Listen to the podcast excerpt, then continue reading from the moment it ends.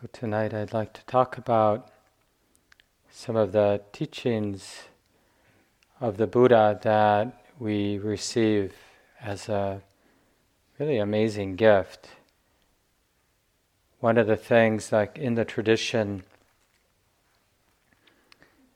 um, when we think of the Buddha, it's really, as many of you know, a title, and not just the title of somebody who came to understand their mind really well, had deep insight, liberating insight, but also somebody who did that without the support of somebody who kind of laid out a map for them, gave them instruction, right? So, and then there's a third piece to what sort of makes someone a Buddha, worthy of that title, is that they can articulate what happened to them in a way that's useful, like to us 2,600 years later, which is pretty amazing.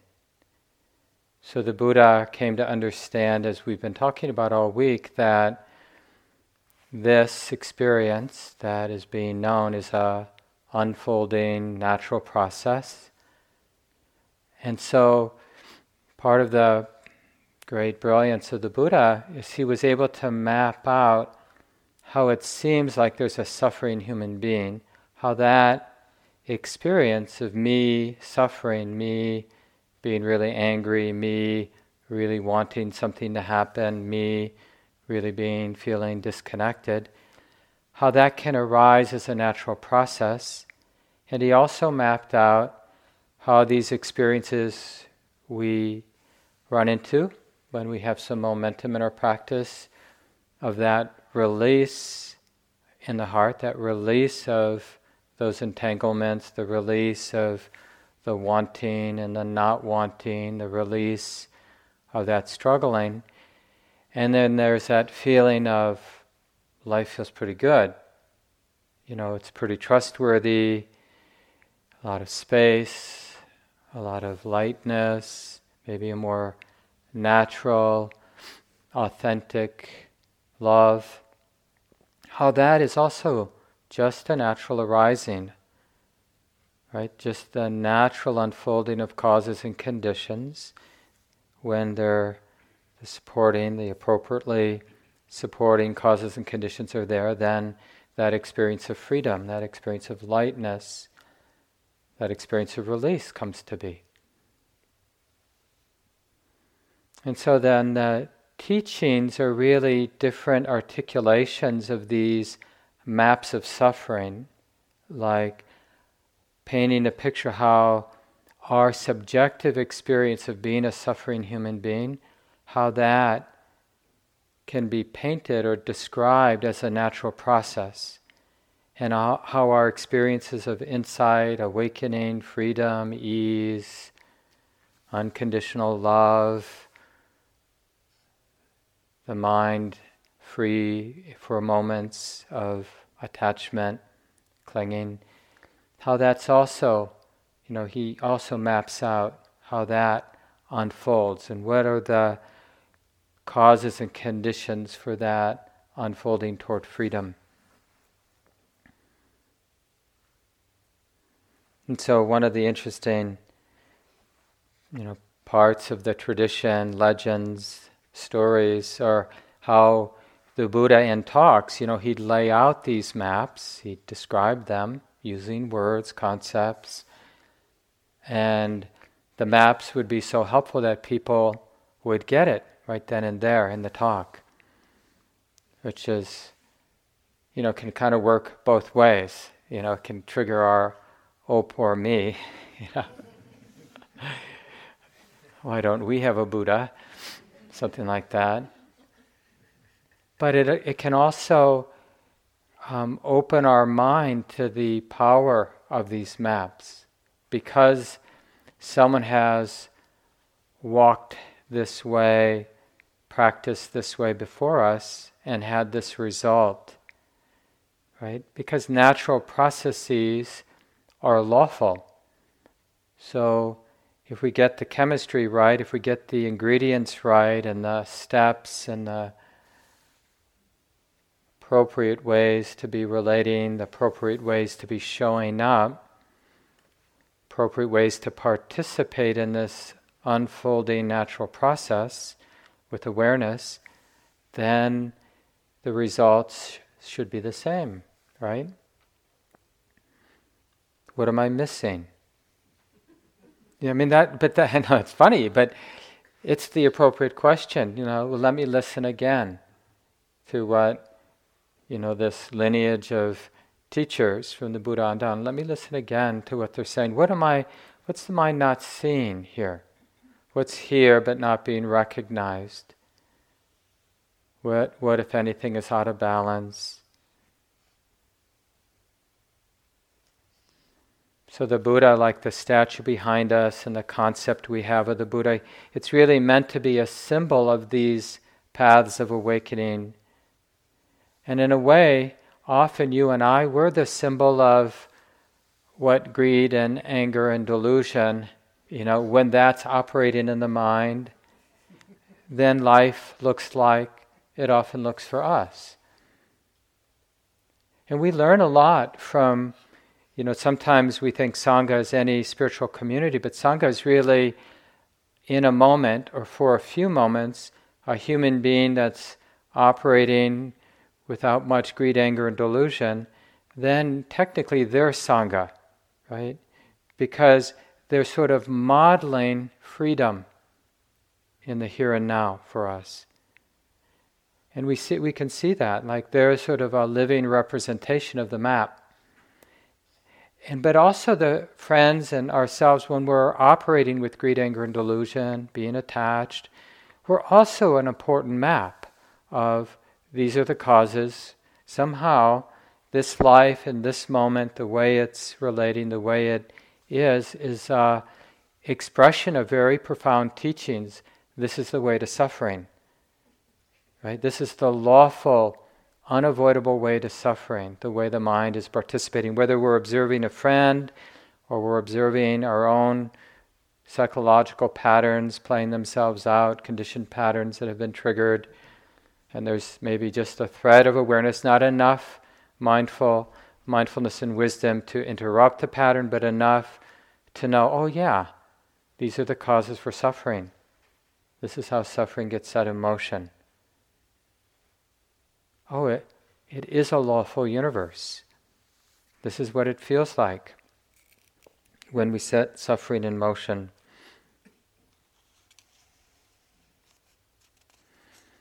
I've been appreciating recently um, some wonderful practitioner scholars that have really established themselves in a really wonderful, generous way in our sort of larger Buddhist community, people who have really depth of practice and also are trained as academics. People like Venerable Analayo, this German monk, and uh, Gil Fronsdal, and there are several others that are on the scene, writing and sharing. And as you might expect, you know, these teachings, this person lived a long time ago, and then people have passed these teachings down generation by generation, first orally, then in written form. And uh, like almost anything in human culture, you know, things get institutionalized, they get adapted and adjusted and forgotten and changed and all those sorts of things. And we now receive these teachings, seem very useful, but we have to have an open mind about what's been added on, what's been slightly tweaked, what's been reorganized over the years. And we do know some things about the human mind because we have one, and how we, you know, tend to make things fit the way we expect them to fit. You know, we sort of shape things to make sense with the mind that's already operating. So I really appreciate some of these scholars that are, you know, using academic techniques to get more of a sense of the voice of this person who lived 2,600 years ago, who had deep insight, having studied his heart and mind, and had this amazing capacity to articulate what had happened in his own practice in a way that still reverberates today. Gil Fronsdal came out with a book recently. If you don't know, he's a wonderful West Coast teacher. Um, I don't know if he teaches recently. I don't think he's taught at IMS, but uh, he teaches regularly at Spirit Rock and has his own center and retreat center in the South Bay. And uh, his more recent book is The Buddha Before Buddhism. And it's his translation and comments on an, uh, what's considered to be one of the earlier sets of teachings that you can find in the Sutta Nipata, a particular collection of the Buddha's teachings. And it's said to be one of the earlier collections of teachings because some of the other suttas and discourses in the Pali Canon, what sort of considered to be the early teachings of the Buddha, contain references to this set of teachings. The Book of Eights is the English translation for this collection. So there, you know, be other suttas with the Buddha and some of the people, of course, at the time of the Buddha, and they're referring back already to this um, um, Book of Eights which are written in verse. And so I thought tonight it might be useful to just look at some of these so called early teachings, you know, not to put something above something else, but just to sort of see if they're useful for us and how they align with the way we've been practicing this week. I thought would be really interesting you know, how we've talked all week about how we've been receiving information and how that will, if we really receive the information and think about it, and then it will be really there for us in the process of being aware. That information will just show up and better illuminate what's being known moment by moment. Here's what Gil said about this collection.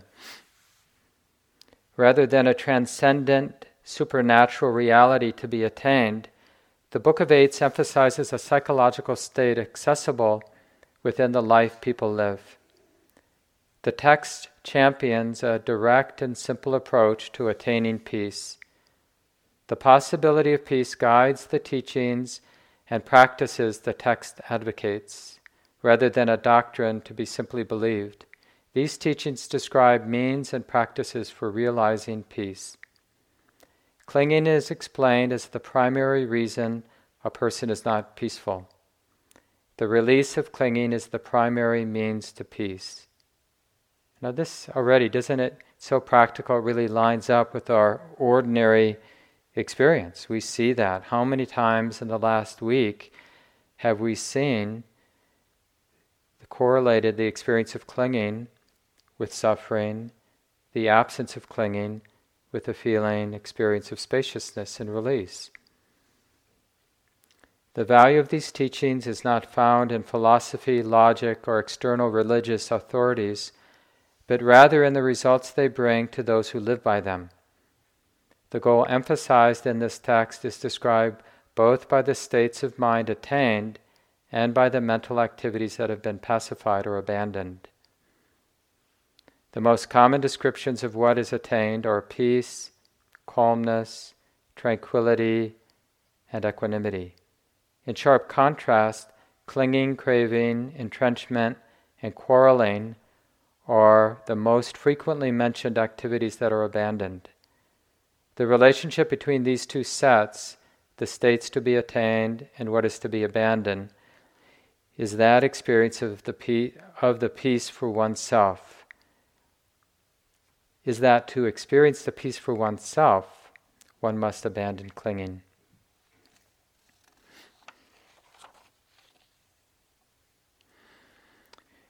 And this, you know, in my own heart and intuitively, it just feels so right as I read these early teachings.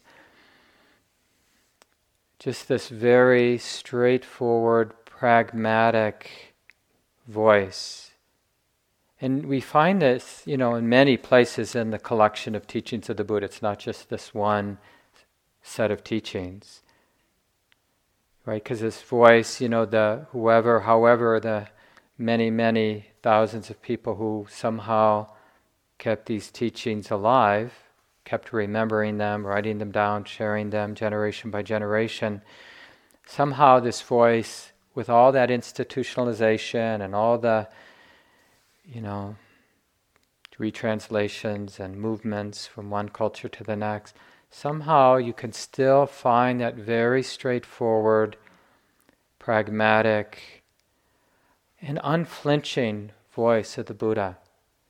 Not, not deviating from the issue at hand, which is from a subjective point of view, there are human beings, you and me, that experience suffering. And that's the relevant thing. That's what our heart, whether we know that or not, that's actually what we care about. This burdensomeness, this weight, this anxiety here. And what helps and what doesn't help. What are the causes for the continuation of the suffering? And what are the causes for the putting down, the going beyond the suffering?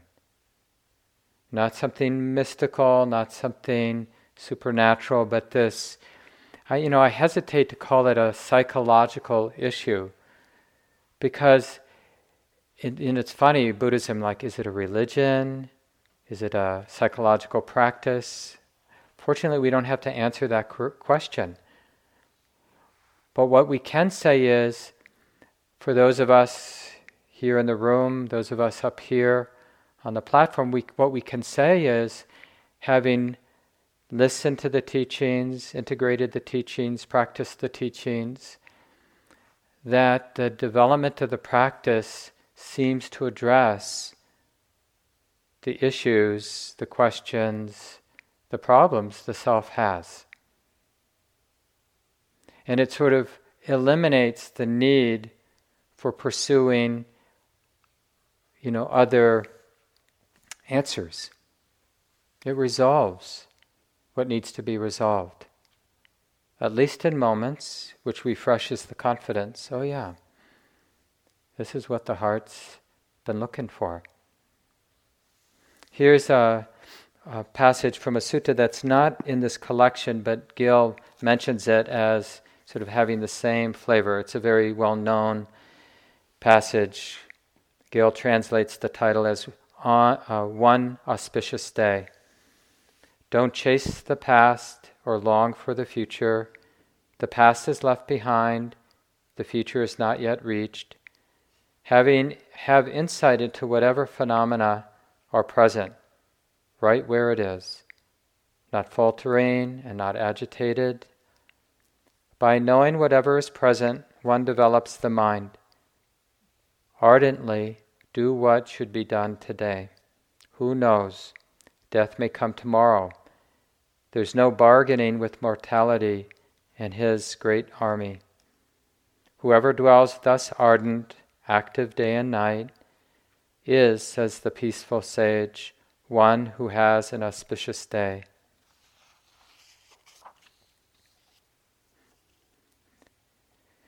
So I appreciate the introduction to this collection of teachings that Gil Fronsdal wrote, and he sort of synthesizes the main themes that one finds reading these early teachings of the Buddha. One theme that keeps getting repeated over and over again, and this just aligns in our experiences.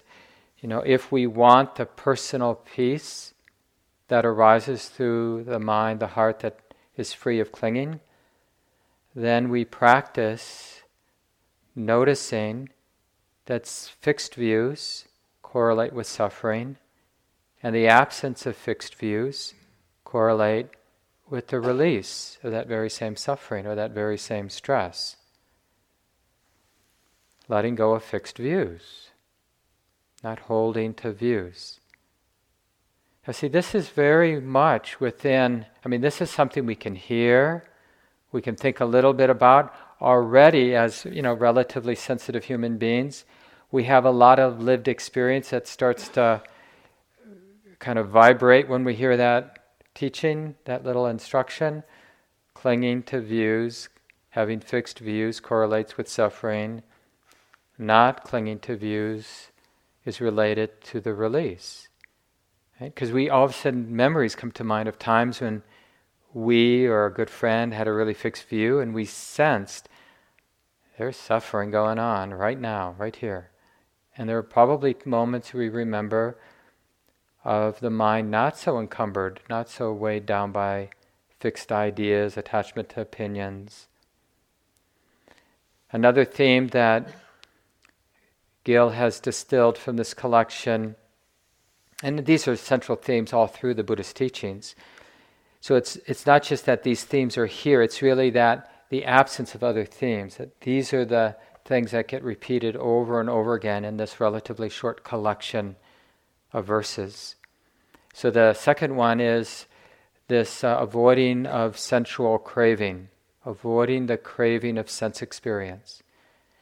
Now, it's important to understand that there's a difference between preference, which you know exists, and the mind being identified with desire and building story, you know, attachment to desire. Because desire just comes with being a human being, being a sensitive being. We know the difference between too hot and too cold and just right. Right? But that's, that's nothing pathological about being able to discern like what's painful and what's pleasant. The problem is what the mind does with the pleasantness or what the mind does with the unpleasantness or the neutrality. And then the third theme, it's really two themes. It's like in these verses, this collection of teachings, the Buddha talks about, he doesn't actually, they don't mention the word Buddha very often in this, I think just one time in the collection. Usually, someone with wisdom is referred to as a sage, right? or what is translated as the word sage, sort of a wise person or someone who is peaceful. So, one theme that keeps coming up is what is a sage? Someone who's peaceful. And what's the path to becoming a sage? Practice being peaceful with conditioned experience. Right? It's sort of the ends and the means come into alignment. And see, that's why you've heard, how many times have you heard about relaxing, you know, softening, opening, allowing? Because if we're interested in a path that leads to the heart's release, to the peace of a heart not tormented by greed, anger, delusion, then we need the means, the practice is to practice relating when this is, is being known, this experience is being known, noticing also how the mind is relating, learning how to notice a difference between when the mind is relating in a not so peaceful way, like with greed or with aversion, and when it's relating in a peaceful way. And then if we notice we're relating in a not so peaceful way, we notice that that's being known, and we relate to that greed or that aversion in a peaceful way. Oh, yeah, honey, sometimes it's like this, right? Sometimes the mind's greedy like this, and it feels like this. We allow that too, because why do we allow it? Because sometimes it's like that. It's a natural process, and because it's a natural process, there's nobody in control. And sometimes this mind Maybe your mind too is greedy, and sometimes this mind, you know, is aversive, or fearful, or anxious, or closed down, shut off, distracted, right? Sometimes it's like that. And you see how wisdom and compassion really come together in these moments. Like compassion is just that understanding that it's okay to include this. I can include this. Sometimes it's like this. So that's the third theme, you know, how how to understand, you could say the aspiration, like what the goal of practice to become a sage, to become a peaceful human being, and what the training is to become that peaceful human being. That's the third theme that gets covered. And I'll share a little bit um, from the discourses from both this collection and a few other places, and a few other teachers just around these three themes. This last theme, I'm going to say um, what a sage knows and sees, right? Because it both describes sort of what a sage, how the Buddha sees or describes a sage, and what that sage is seeing, how they see things. So we have letting go of fixed views and understanding what craving is, really getting what craving is, not skillful. And that leads to the abandoning of craving or finding ways to abandon craving and understanding what a sage is, what someone who has developed the practice is. They're peaceful. And what did they do to get there? They practice being peaceful with conditioned experience, what comes and goes. So let's take a look at the first one letting go of fixed views.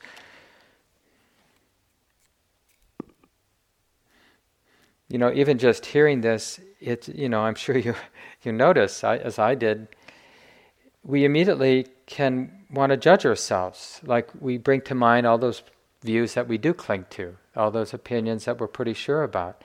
So just be on the lookout for how we can use these teachings to reinforce fixed views. I mean, it's the most paradoxical, ironic thing, but we do it all the time.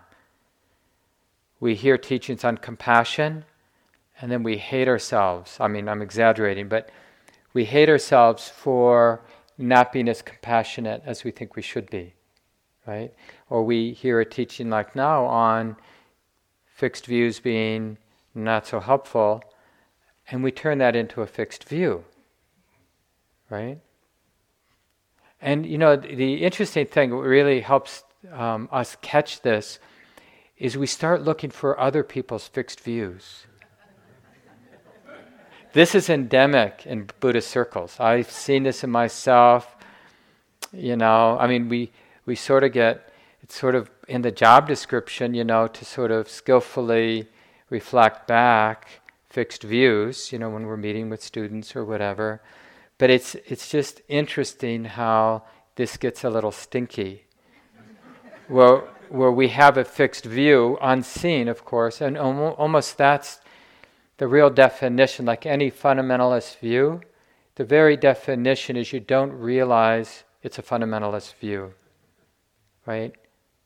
I often I don't think I've mentioned on this retreat, but materialism is a little bit like that often here for those of us in the West. We have sort of a materialist view, for example, that the mind arises out of the biology of the brain, for example, and consciousness. And we have a fixed view. I'm not saying that that's not true. I'm just saying I don't know whether that's true, right? That, I don't want to be fixed with that, but I'm pretty certain that's true. That I don't know and but if I'm not careful, you know, I notice a lot, you know, this is where I notice other people having a very fixed view. You know, that conscious, where else would it come from? Well, I don't know, but just because we don't know does it mean it comes out of the brain. What we know is we don't know everything about the mind. Anybody in the room know everything about the mind? or where consciousness comes from? And is it material or is it something else or some combination or not anything at all? And you know, in the academic world, there's sort of, it's just the whole culture is to debate views. And it doesn't mean we don't have opinions, it just means we're training the mind not to cling because we care. And we've noticed when there's clinging, there's suffering. And not only that, we set emotion suffering for others, including ourselves, when we cling. So it's not that other people, like it's a harmless crime to cling to views. Right? And we see this, you know, all we have to do is step back a little bit and see how much suffering there is around the clinging to views.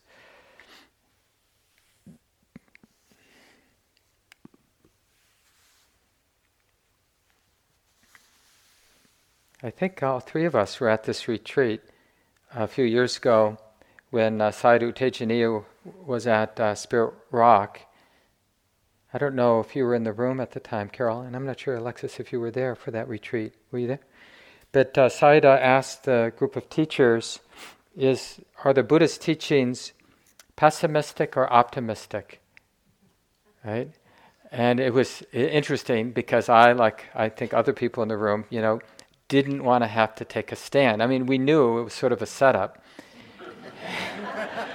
but he was persistent. You know, he was like looking at people and, sort of expecting them to say, uh, okay, so if you don't think, what is it then? But no one, you know, so some people, brave people, said, you know, pessimistic, optimistic. Most people did their best to keep their mouths shut. and after sort of the tension in the room got to a certain point, then Sayadaw said, you know, it's neither optimistic or pessimistic. It's realistic. Now we could get fixed to that too, you know, and want to debate those who say it's optimistic or pessimistic, or the appropriate response is to be cynical or fatalistic, or the appropriate response is to be, um, you know, hopeful or idealistic. So I think by realistic, what Sayadaw was pointing to is just to notice that something is being known, to undertake this pragmatic, straightforward training, to really take that as a refuge, not some belief about the nature of existence.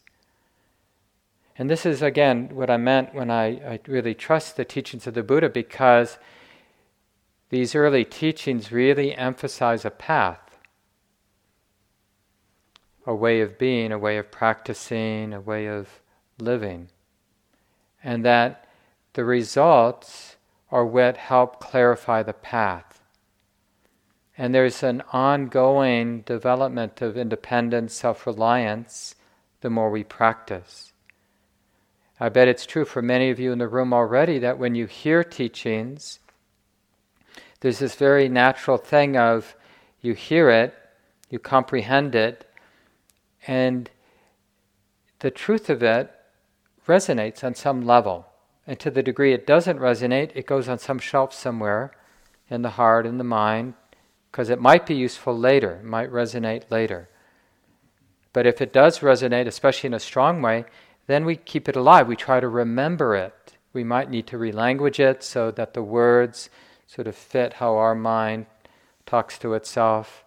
We use a mental image. Maybe you're more images. Uh, you like pictures or poetic images more than sort of uh, analytical phrase about the nature of the mind or the conditional nature of how things unfold, what's skillful, what's unskillful.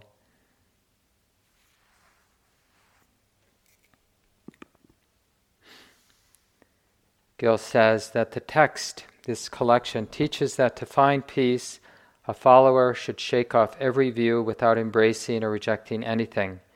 This includes views about views. And there's a well known story in our Western tradition that I think both Jack Kornfield and Ajahn Sumedho tell about a Buddhist nun, that a Western nun that Ajahn Chah had ordained. This is a long time ago, maybe even in the 70s or somewhere back then. And uh, this person had been a nun for a while and was quite well respected in Thailand. She lived. And uh, the story that I remember hearing was from a talk Ajahn Sumedho gave where he wanted to bring a Western nun who hadn't been to Thailand before, who he had ordained in England, and bring her to Thailand to spend some time and really looking forward to introducing this newer nun to this more senior nun who had this wonderful reputation. And he finds out that she has disrobed and gone back to the States. But not only that, being back in the States, um, has gotten involved in Christian, some Christian church, uh, evangelical, returns to Thailand as a missionary, and is converting and, and some of the people that had been her students before when she was a Buddhist nun.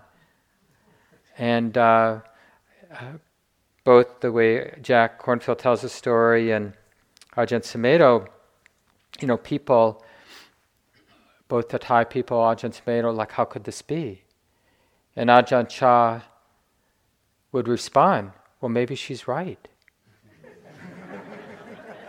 Just to blow their minds right? Like shining that or showing that mirror. Like, do you see what's going on here? Fixed view, attachment to view, right? And we have this is also can be endemic in Buddhist circles, in the wider Buddhist scenes between different lineages, Theravada or early Buddhism, or insight meditation, you know, this lineage, or Tibetan Buddhism, Zen Buddhism, and then within, even within schools or lineages, or oh, no, I, I do natural awareness, you know, like all of us, you know. I don't concentrate my mind. I, I do a wisdom practice, or whatever, you know. I do jhana practice. I'm into the Brahma Viharas, or many things come and go, even with our own you know, another really wonderful thing about how the Buddha actually taught was just a collection of skillful means. And like it or not, we have to be responsible for figuring out how to use the skillful means, when to use the skillful means, with what attitude to use the skillful means, when to put them down, when it's not the right tool, not the right medicine for the way the mind is. Right? This is often what we find in practice is that we keep using a tool, not because it's the right tool, but because it's the tool we know, right? It's like, but it's not the right tool. But I know this tool, you know, I've mastered this tool. Yeah, but it's it's not helping. It's not the right thing to do.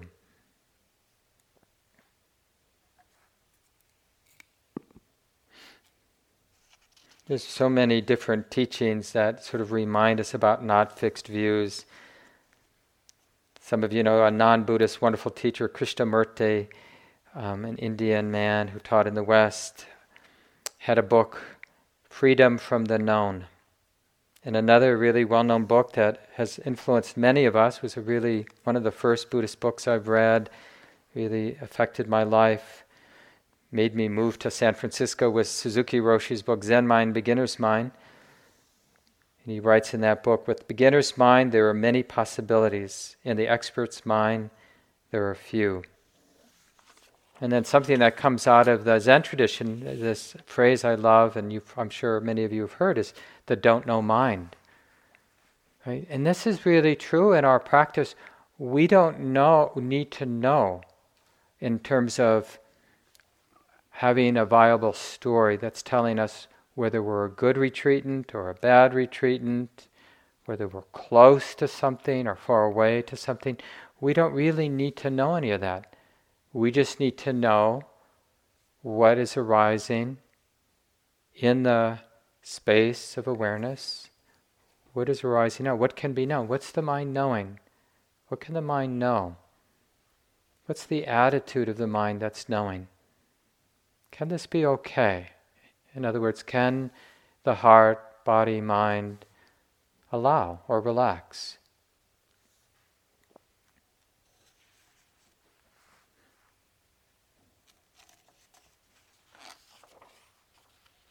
Here are some passages from the verses that really refer to this not clinging to views. They are not enemies of any doctrine, right? So the Buddha here is talking about a sage. Sages are not enemies of any doctrine, people who are well practiced, right? So we don't have to be done. We can just, even on our way, we can practice not being an enemy of any doctrine, seen, heard, or thought out. Not making up theories, not closed down, not desirous. They are sages, wise, who have laid down their burden. There's a famous uh, passage from um, a sutta di- discourse in the middle length collection where the Buddha says, in referring to fixed positions, fixed views, that there are a thicket, this is a thicket of views, a wilderness of views, a contortion of views, a writhing of views, a fetter of views. It is accompanied by suffering and does not lead to disenchantment, dispassion, cessation, to calm, direct knowledge, full awakening. Again, from the collection, the Book of Eights. Sages are not, oh, I read that one. One who is attached gets into disputes over doctrines. But how and with what would one dispute someone unattached? We've had this experience, haven't we, at times? maybe not initially, but eventually, you know, in some conversation, realizing I don't need to get entrenched here. And we just let go of our attachment.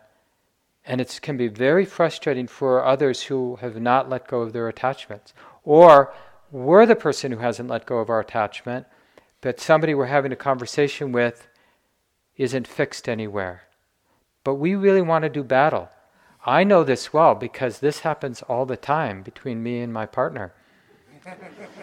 you can probably guess what side of that equation I'm on, you know, where and you know maybe this has something to do with, you know, the conditioning as a male or the amount of testosterone, relative amount of testosterone, right? That just sort of comes with the territory of maleness, maybe. But in any case, it aligns with suffering, right? Looking for somebody who has a different view. Isn't that interesting? And I remember when I was younger, it's like I didn't really care what view I had. I just wanted to debate. and it was, uh, it was when I really started to see it, I started to shut up. And these kind of, you know, like in college, uh, that it was more about the argument and winning than about sort of trying to understand things better. I just, I really saw how these conversations and like, you know, these sort of late night conversations that young adults have about the meaning of life or what's important or who we're going to be or politics or philosophy or music or, you know, those sorts of things. And and it's just like how nice it is. And then I, I, I didn't become enlightened at that point. Then I started to point out other people being fixed to views. Right? So I, I just found a different way to be obnoxious. Slowly that's getting teased out, I think. you can ask my friends.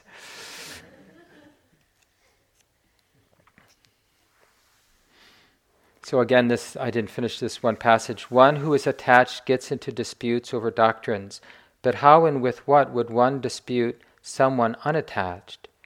By not embracing or rejecting anything, a person has shaken off every view right here. And Gil's comments with some of these passages, he says, or he writes, rather than teaching a doctrine that can be debated, the Buddha here teaches the importance of not clinging to concepts. In other words, he is not interested in doctrines as much as how people relate to them. Freedom isn't found through doctrines, though it does require not clinging to them. Now you might wonder, well, how do we use the teachings? Because teachings, you know, I'm talking, I'm using words and concepts, and and they're, you know, we've all found them to be very valuable. But the clinging to them wasn't what made them valuable. What makes them valuable is there we are humming along with our practice. Oh, this is being known, this is being known, this is being known. And there's something about the continuity of awareness and the mind comprehending the conditional, lawful unfolding of phenomena being known that just naturally draws in conceptual understanding that can help, like that that understanding comes in and it affects, it changes how the mind, the attitude of the mind, the way the mind is seeing, connecting, knowing the experience. But we don't need to cling to the idea. So, like the idea that everything is a natural process unfolding. We don't need to see that as an absolute truth, or that even things that seem like an absolute truth, like that things are impermanent. It doesn't make the concept more useful to cling to the idea that everything is impermanent. What makes that concept useful is that when the mind is aware that that concept has its effect on the knowing, right, illuminates the knowing. That's what we want it to do. It's just we want it to be part of the mix. As opposed to the idea, this is boring and I don't care. That idea, that concept being part of the mix, doesn't help the development of insight, the mind seeing things as they are. But the idea, the concept, everything's impermanent. Is this changing or permanent? So you could put it in the form of a question or it can be a statement, everything's impermanent. But it it makes the mind interested. You know, it helps the mind notice change, notice the ephemeral nature that experiences arise, persist momentarily, and then cease. It just brings it into view. So there's, there's a real place for words, concepts, ideas. The problem is the clinging.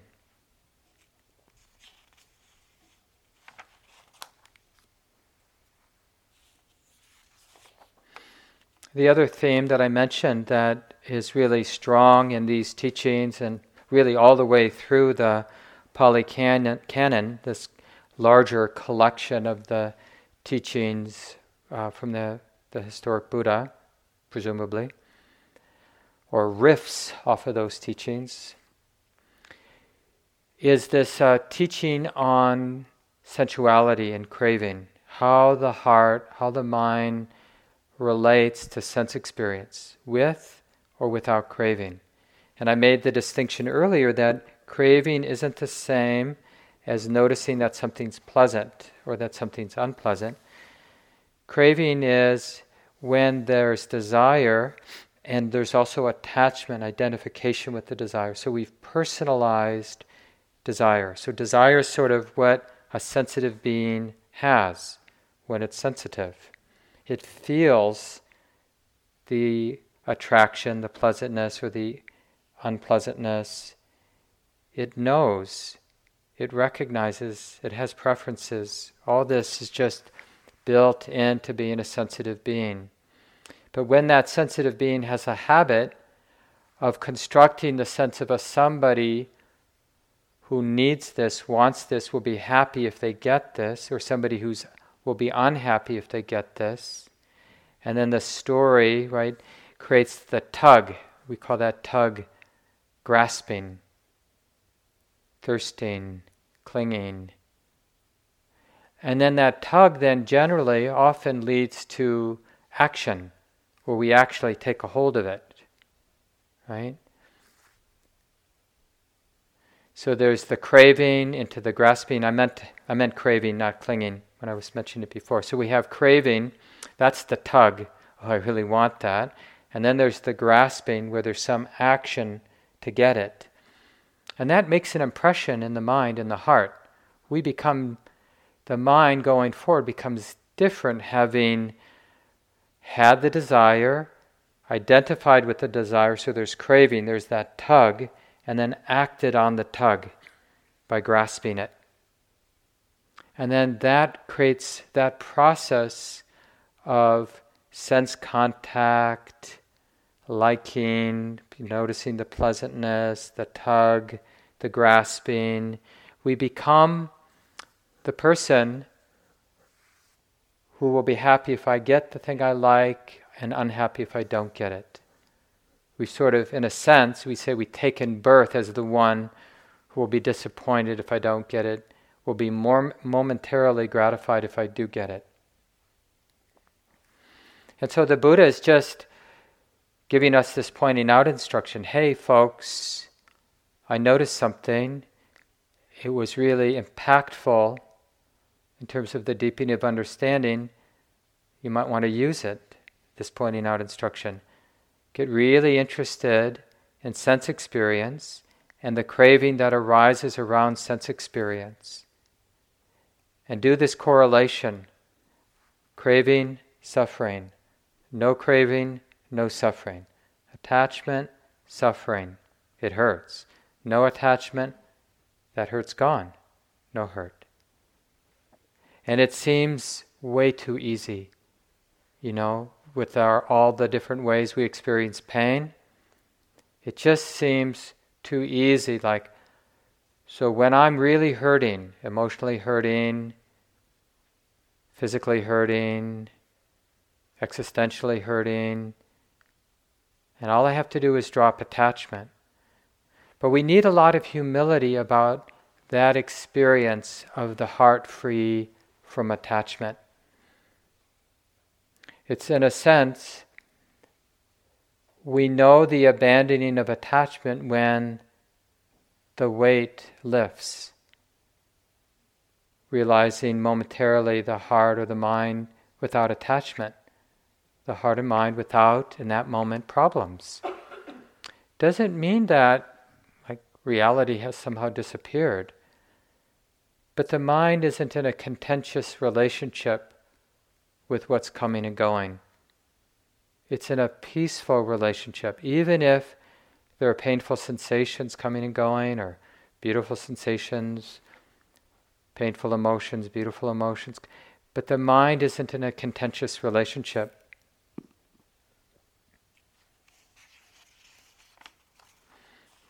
And it's just interesting, you know, because it's another one of those places where we can misread or misunderstand the Buddhist teachings, and we can somehow think that the Buddha is saying that sensuality is bad or sense existence is bad, and be so much better if I just weren't here. You know, this is called nihilism. You know, thinking that, God, if I if I just wasn't a sensitive human being, then I'd be happy. But that's often, I mean, that's sort of that, we feel this sometimes that on retreat where I just want to go to sleep. Right? It's a little bit of that, this craving for non existence. The Buddha names this as just one kind of craving. There's craving to become somebody, there's craving to get something, and there's craving to be done with it. Just to be done with it. And sometimes we do that by vegging out in front of a TV, and sometimes we do that by going to sleep, and Sometimes we use drug, drugs and alcohol to check out. There's any number of ways. So we just don't have to feel, don't have to be real. But we learn, right? If we're honest, if we pay just enough attention, we'll realize, well, that's not the way. It's very seductive because, in the same way we get a little bit of delight when we get the thing we want, there's a little bit of relief when we go to sleep, when we're being entertained, absorbed into some decent movie or something like that. You know, we get a little break from just feeling what we feel as a human being, seeing what we see, being aware that this is being known. But you always have to go back. This is an interesting story. This is in the early 90s when I first um, was with my wife, my partner, and uh, we moved from New York City to Minneapolis in 91 and I had been living in a sort of spiritual place and so now we were living in a spiritual community but now we were living kind of a normal lay life and we could go to movies. And so we go to movies and I noticed it took a while but she she bared with it but I noticed that coming out of movies I was always grumpy and irritable and I had enough wherewithal to catch it some of the time, and probably she pointed it out, and then I got it some of the time. And then over, I mean, it took a while. It was, you know, we didn't see that many movies, so I didn't have that many opportunities. But I, I finally, after a year or so, I finally correlated the irritation and the grumpiness was I was happily absorbed in whatever the movie. And, you know, a lot of the movies we watch or really like it's not pleasant stuff, but it's not my unpleasant stuff.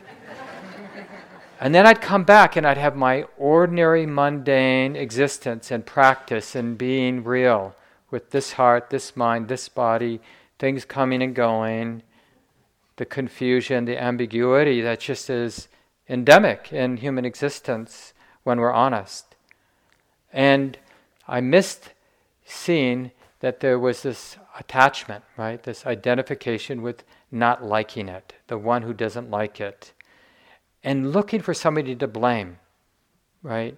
Blame the movie, blame the partner, blame the car, blame the traffic, blame the weather, you know, blame the body for having indigestion or whatever, you know, just but so, find some way some because you know it's really difficult having anger without having an object to be angry at. But intelligent people know how to find things to blame, right? Things to be angry at. And so it's really interesting around the, the dynamic of sense experience and what a setup it is for us. So let me close by just reading this discourse. It's interesting, it's Kama Sutta. A lot of you know the Kama Sutra, which is a famous text in India, not in the Buddhist tradition, in the yogic tradition, about how to maximize sense pleasure.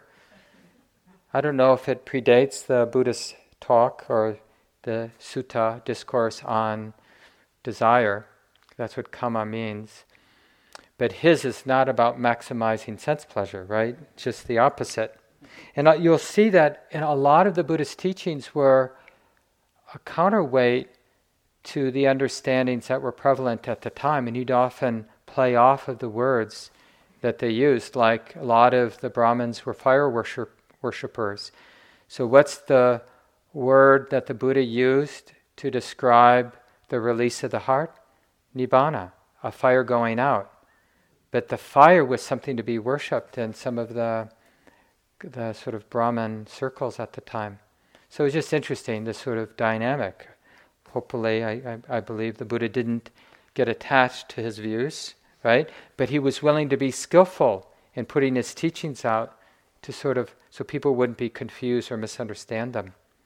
So here's this discourse on desire from the Book of Eights. When desire for sensual pleasure is fulfilled, one will surely be delighted. The mortals attained, obtained what the mortal wanted. Right? So the Buddha is not denying gratification. But if this pleasure fades away, the person with this desire, who gives birth to this desire, is pained as if pierced by an arrow. Carol talked about that. Similarly, the Buddha used the second arrow. Sidestepping sensual desire as one would the head of a snake with one's foot is the mindful one who, while in this world, steps beyond craving. Right? In this world of sense experience, so not like hiding from the world of sense experience, is one steps beyond craving.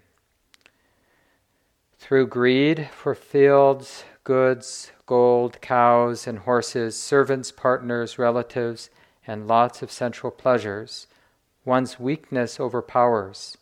Crushed by many troubles, suffering pours in as water into a leaky, leaking boat. A person ever mindful, therefore, turns away from sensual desires Abandoning them, one will cross the flood, like bailing a boat to reach the far shore. So I'll just mention again, you know, as we hear these teachings, they're not here to be a cause for judging ourselves or judging the world of sensuality. We're supposed to relax. As sens- sensitive beings, we're invited to relax to feel what we feel. The only thing we're abandoning, we're not abandoning sensuality exactly, we're abandoning the wrong ideas of sensuality, the constructions of the thinking mind about sense experience. That's what's not useful. When you step outside and it's a beautiful day, the instruction is to notice to be sensitive to the beauty, to the joy, to the pleasant breezes. And if tomorrow it's colder and wet, then the instruction is to open and to notice, and to notice the heart's response, if there is one, to let it in. So it's not about anti life, anti sense experience. It's really about noticing how wrong ideas, dependencies come in, and they always correlate with suffering. And when we're intimate and aware and know it's like this now, we know how to be with the joys and sorrows. We know how to be free. So let's just take a few moments, let go of the words.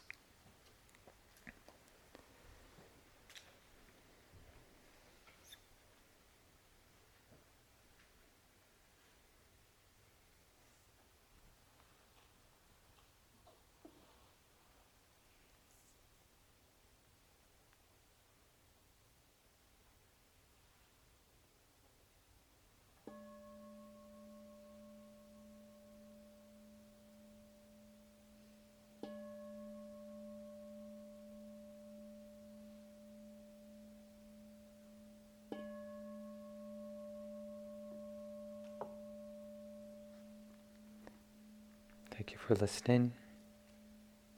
So we have about 25 minutes or so for walking.